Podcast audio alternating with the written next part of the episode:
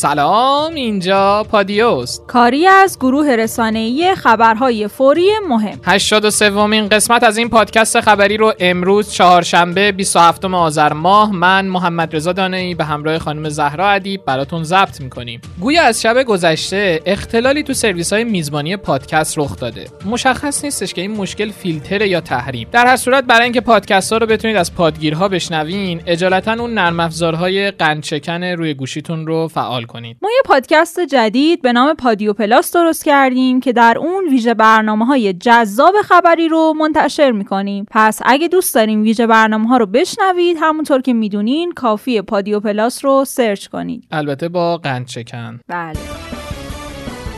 طبق خبری که در پادیوی قبلی اعلام کردیم رئیس جمهور به مالزی سفر کرده و امروز در جمع ایرانیان مقیم مالزی در مورد تحریم های آمریکا و مشکلاتش برای کشور گفت. درست تحریم و فشار مشکلات برای ما ایجاد می‌کنه اما در این حال ما اگر بیستیم و مقاومت بکنیم می‌تونیم در برخی از زمینه ها اونها رو تبدیل به فرصت کنیم و دیگران رو وادار کنیم که به تعهداتشون برگردن. امروز اگر یک کسی بیاد محاسبه بکنه که کار آمریکا و فشار آمریکا آیا به نفع آمریکا بوده؟ آیا به نفع اروپا بوده؟ آیا به نفع آسیا بوده؟ آیا به نفع ایران بوده؟ محاسبه اینه به ضرر همه بوده. یعنی کاری که آمریکا کرده به نفع هیچ کس نبوده. نه به نفع خودش نه به نفع دوستانش نه به نفع دیگران. و بنابراین این مسیر وقتی مسیری است که باخت باخته مسیری است که به نفع هیچ کس نیست این مسیر نمی‌تونه بلند مدت ادامه پیدا کنه شوخی به وقت عصبانیت تیتر گزارشی در روزنامه وطن امروزه. وطن امروز نوشته عصبانی کردن مطالبهگران رو شاید بشه از نخستین استراتژی های روانی دولت حسن روحانی. از آغاز به کار این دولت بدونیم. روحانی به خوبی آموخته که چگونه بعد از هر اظهار نظری که از سوی منتقدانش و در نقد یک سیاست یا مشی اجرایی صورت می‌گیره با توهین و تمسخر منتقدان و مطالبهگران و عصبانی کردن اونها زمین بازی رو تغییر بده. آغاز به کار دولت روحانی و پیگیری سیاست های جدید در عرصه روابط خارجی و در رأس اونها مذاکرات هسته‌ای حلقه ای از منتقدان رو به وجود آورد که معتقد به اشتباه بودن مسیر در پیش گرفته شده توسط دولت یازدهم بودند. نوع مواجهه دولت و در رأس اونها شخص رئیس جمهور با انتقادات پیش گرفتن رویه اقناعی نبود بلکه پیگیری سیاستی برای عصبانی کردن منتقدان بود. نمونه ای از اظهارات اخیر روحانی که باعث عصبانیت جامعه شد مواردی مثل وسط دعوا نرخ تعیین نکنید خودم هر روز نظرسنجی می‌کنم مقصر بیکاری خودتونید یا خودم هم صبح فهمیدم؟ بود. نعمت احمدی استاد دانشگاه طی یادداشتی با عنوان به جای پیشنهاد استعفا ناکارآمدها کنار برند. در شماره امروز آرمان ملی نوشته استعفا یکی از اختیاراتیه که هر فردی که دارای پست و مقامیه می‌تونه به واسطه اون از مقام و محل خدمت خودش کنارگیری کنه. اما آیا استعفا به جا و به حقه؟ به نظر می‌رسه در مورد پست هایی که متکی به رأی مردم این تصمیم نمی‌تونه به تنهایی گرفته بشه. یا شخص مورد نظر رو به این سمت هدایت کنه. آقای حسن روحانی با رأی 24 میلیونی مردم به ریاست جمهوری رسیده و مردم به اون رأی ندادن که بخواد استعفا بده بلکه انتظار اینه که رئیس جمهور کشور رو به نحو صحیحی اداره کنه. انتقاد به عملکرد آقای روحانی کم نیست اما نه اینکه اون بخواد میدون رو خالی کنه. رئیس جمهور مدتی پیش گفته بود عواملی که دولت رو ناکارآمد می‌کنن معرفی می‌کنم. پس مردم از آقای روحانی و اونهایی که پیشنهاد استعفا بهش میدن انتظار داره که سراحتا به معرفی افراد ناکارآمد دولت بپردازند. مجلس هم در این چهار سال بیشترین برخورد رو با دولت روحانی داشته و در مواردی اجازه فعالیت بهتر و مناسبتر به دولت نداده. دستور جهانگیری درباره بودجه معاون اول رئیس جمهور در ابلاغیه‌ای به دستگاه ها تاکید کرده که هیچ کدوم از مدیران و نمایندگان دستگاه های اجرایی حق مخالفت با هیچ بخشی از لایحه بودجه 99 و یا درخواست تغییر هیچ بخشی از اون در مجلس رو ندارند. نحوه شکایت داوطلبان احراز صلاحیت نشده مجلس اعلام شده. هیئت مرکزی نظارت بر انتخابات مجلس در اطلاعیه اعلام کرده داوطلبان نمایندگی مجلس که صلاحیتشون در هیئت‌های اجرایی احراز نشده چهار روز فرصت دارن که شکایت خودشون رو به دفتر نظارت و بازرسی انتخابات استانها اعلام کنند. حوادث آبان ماه استخون لای زخم باقی نمونه. محمد رضا عارف نماینده مردم تهران در مجلس و رئیس فراکسیون امید در مطلبی در صفحه اینستاگرام خودش نوشته در جریان افزایش نرخ بنزین و به دنبال اون اعتراضات صورت گرفته به این تصمیم در نامه‌ای به رئیس مجلس یه سری پیشنهادات رو مطرح کردیم. مثل حضور رؤسای قوا و مسئولان اقتصادی و امنیتی در جلسه غیرعلنی مجلس برای پاسخ دادن به سوالات نمایندگان که متاسفانه این کار انجام نشده و اگر هیئت رئیسه شرایط حضور مسئولان رو در جلسه غیرعلنی فراهم می‌کرد. حداقل نماینده ها از پیدا و پنهان اتفاقات صورت گرفته مطلع می‌شدند. معتقدم حوادث آبان ماه روح و روان جامعه رو به شدت آزار داده و باید هرچه سریعتر درباره وقایع صورت گرفته که متاسفانه عده‌ای از هموطنانمون جونشون رو از دست دادن شفاف سازی صورت بگیره و حادثه آبان ماه استخون لای زخم باقی نمونه. نباید فرصت رو از دست بدیم که بعدها افسوس برخی فرصت سوزی ها رو بخوریم. باید ضمن دلجویی از خانواده جانباخته ها به افکار عمومی با سراحت شفافیت و شجاعت درباره چگونگی فوت عده‌ای از هموطنانمون اطلاع رسانی صورت بگیره. در پادیوی 71 در مورد مردم ماه شهر و حادثه ای که آبان 98 براشون پیش اومده صحبت کردیم و حالا یک تیم مستندسازی مستقل به اونجا رفته و بخشی از صحبت های مردم ماه شهر رو پس از اون حوادث بشنویم. چند نفر اینجا کشته دادن.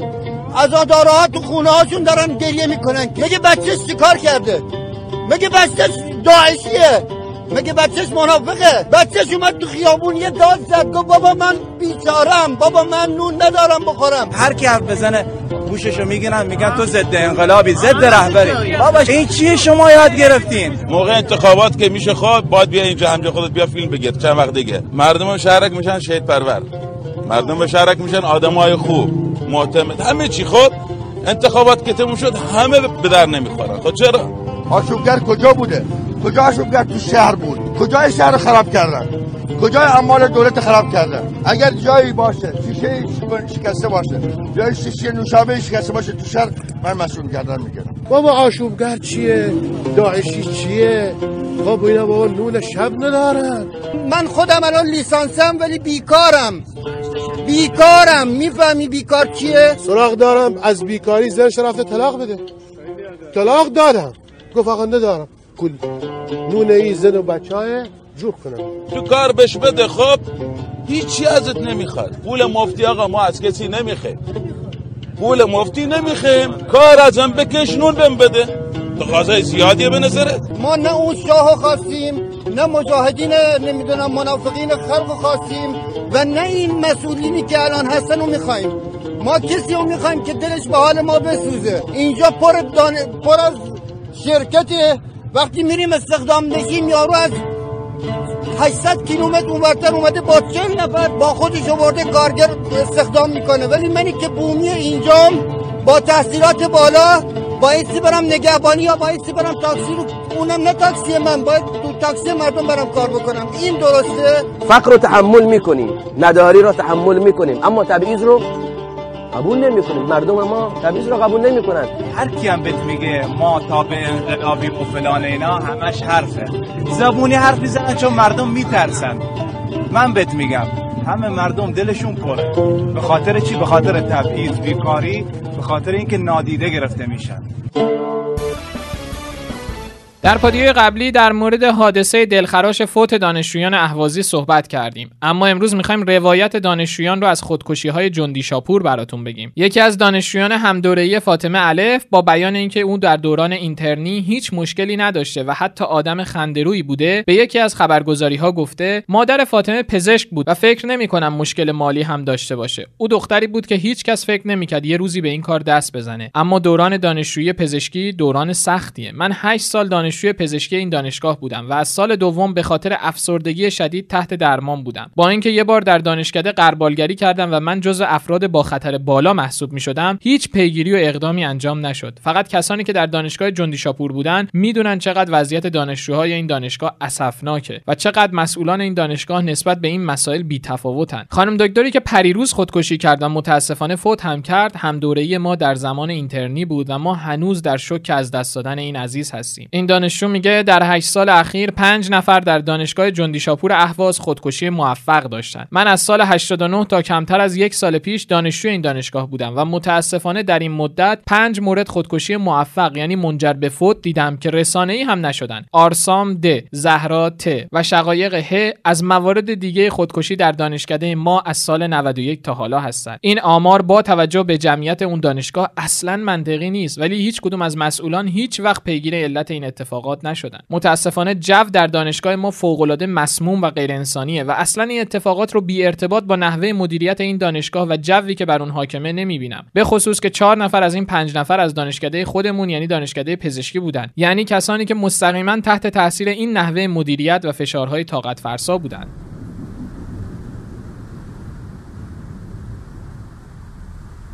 جنوبی ها خیلی به گردن ما حق دارن. این روزها حال آبادان اصلا خوب نیست و به خاطر بارش شدید بارون اوضاع سختی برای مردم پیش اومده. باران سهمگین دیشب خوزستان را جزو پنج استان پربارش ایران در سال 98 قرار داد. تقریبا ما 40 سانت آب داخل خونه هامونه. حالا نمی‌تونید بیاد اونور ولی 40 سانت آب داخل خونه هامونه. خونه تمام زیر آبه تمام زیر آبه.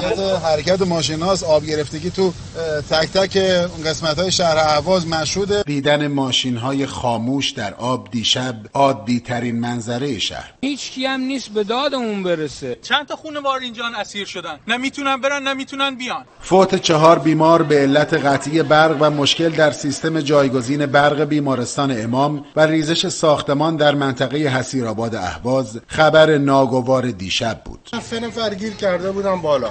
حالا اگه با همکاری بچه حالا نمره بود و ما نبودیم سه تا خانواده رفته بودن. یه چشمون خوابه یه چشمون بیدار. ترسیدیم از دید به گرچه امداد رسانی به مردم توسط نیروهای بسیج سپاه و هلال احمر آغاز شده اما جوابگو نیست. دیشب ده خانوار رو در مدرسه که با هماهنگی اداره آموزش و پرورش بود اینجا اسکان دادیم. ما باید طرح به اصطلاح جمع آوری شبکه های فاضلاب اهواز رو کامل کنیم. خوزستان دو روز تعطیل را پشت سر می‌گذارد.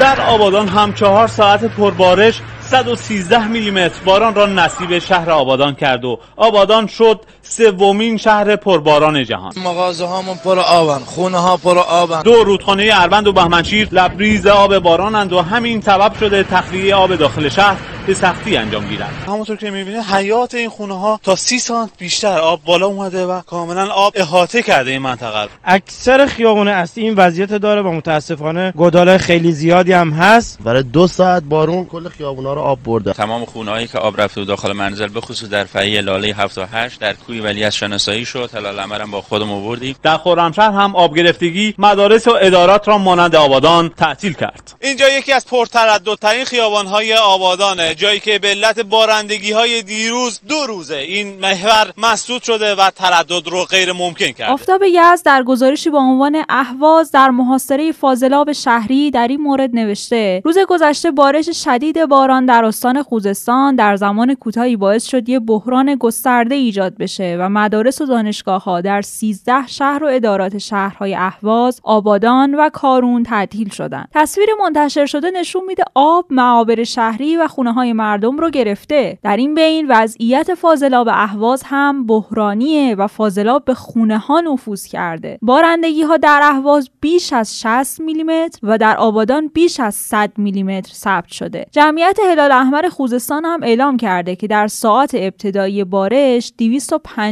عملیات امدادی انجام داده. بیش از 200 خودرو رو رهاسازی کرده و دو اردوگاه اسکان اضطراری هم برپا شده. سوال اینجاست که چرا یه استان در پی بارش باران باید در چنین شرایط بحرانی قرار بگیره؟ از دوشنبه شب کاربران فضای مجازی تصاویر زیادی از اوضاع اسفناک خوزستان و به ویژه شهر اهواز منتشر کردند. تصاویری که نشون میده محله فقیرنشین این شهر در بحران بزرگ به سر می‌برند و کمکی هم به اونها نمیشه. واقعیت اینه که اهواز به علت فقدان شبکه آبهای سطحی و فرسودگی شبکه فاضلاب همواره با بارش نخستین قطرات باران با مشکلات جدی مواجه میشه. اما مسئولان توپ رو در زمین دیگه ای میندازن. با وجود اینکه فاضلاب شهری خوزستان سالهاست دچار مشکلات بنیادینه هیچ برنامه‌ای برای حل مشکلات اون وجود نداره. روز گذشته بهنام مریدی مدیر عامل شرکت آب و فاضلاب اهواز در این باره گفته اینکه در سیستم فاضلاب اهواز اشکال وجود داره تردیدی نیست. اما اینکه در بارندگی شهر دچار آب گرفتگی میشه ارتباطی با فاضلاب نداره.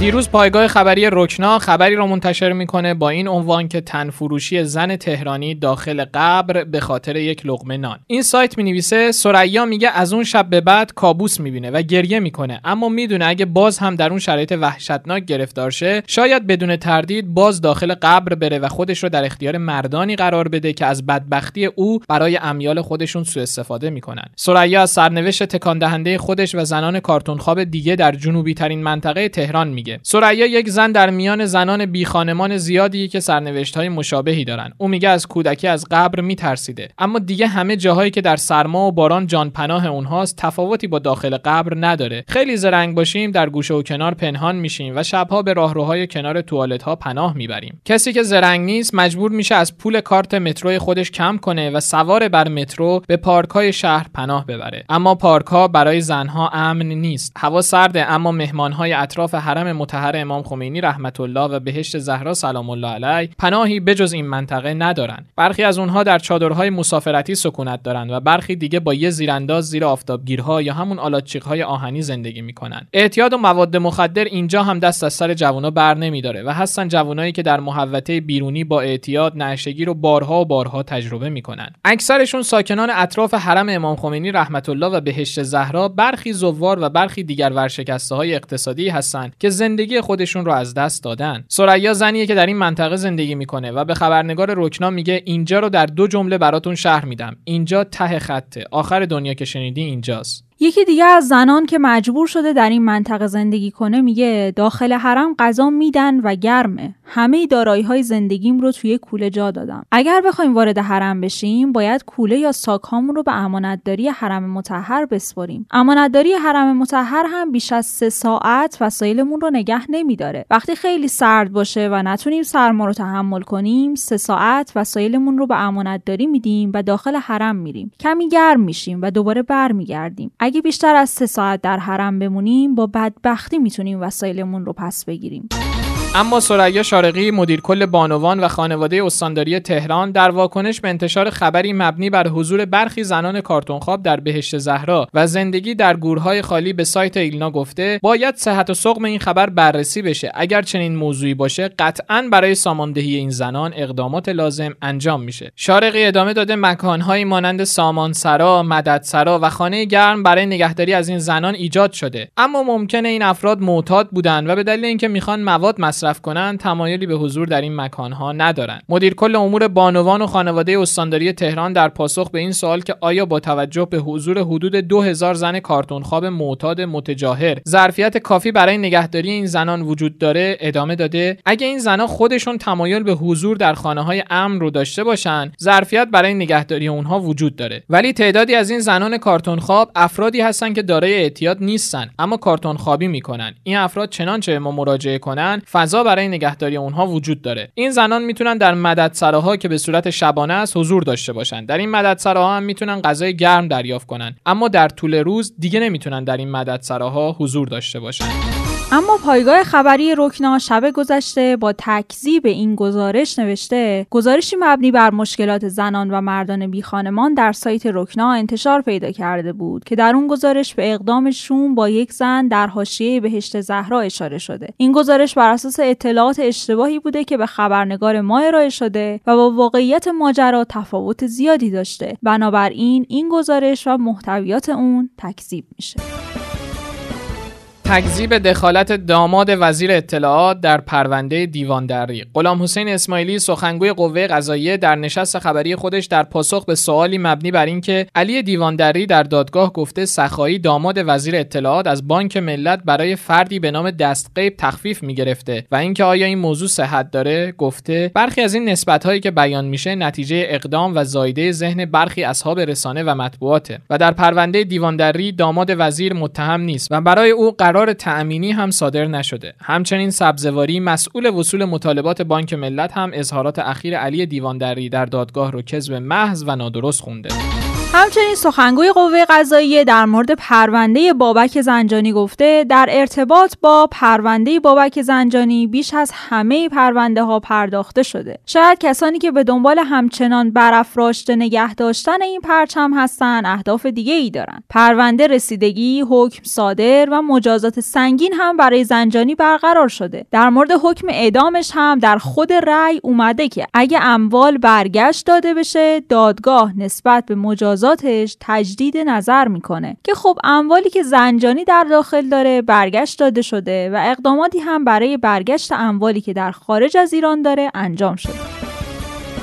در مورد کشتی سانچی در پادیوی قسمت 80 و 81 باهاتون صحبت کردیم. اما در پاسخ به این سوال که چرا قرامت شهدای نفتکش سانچی کامل پرداخت نشده مدیر بازرگانی شرکت ملی نفتکش ایران در نشستی گفته مجموع قرامت فوت شهدای سانچی 3.5 میلیون دلار بوده که تا حالا 2.5 میلیون دلار اون پرداخت شده و 1 میلیون دلاری که هنوز پرداخت نشده هم به دلیل اینه که هنوز نه خانواده نسبت به ارائه مدارک و گواهی انحصار وراثت به امور حقوقی شرکت ملی نفتکش اقدام نکردن پادیو رو با اخبار کوتاه ادامه میدیم که عمدتا هم بین المللیه. ترامپ در نامه پنج صفحه‌ای به رئیس مجلس نمایندگان آمریکا دموکرات ها رو به سوء استفاده از اختیاراتشون سیاسی کاری و جنگ با دموکراسی آمریکا متهم کرده.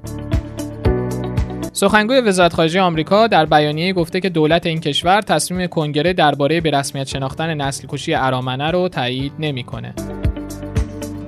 با تصویب مجمع عمومی باشگاه فرهنگی ورزشی استقلال علی فتح‌الله‌زاده به عنوان عضو جدید هیئت مدیره این باشگاه منصوب شده. این بود 83 ومین قسمت پادکست خبری پادیو به سردبیری خانم زهرا ادیب جا داره مجددا تاکید کنیم که از این به بعد می‌تونین پادکست های ما رو در تمامی اپلیکیشن های پادکست مثل Castbox، پادکست آیفون، Google Podcast، Spotify و Anchor بشنوین. کافی رادیو پادیو رو سرچ کنین. البته اگر برنامه دریافت پادکست ندارین می‌تونین در کانال تلگرام رادیو underline پادیو هم بخشای خبری ما رو گوش بدید. مثل همیشه ما میزبان صدا و نظر شما در پادیو هستیم. برای همین نظرتون پیرامون اخبار روز رو در تلگرام به اکانت پادیو underline B O T ارسال کنید. خدا نگهدار. خدا حافظ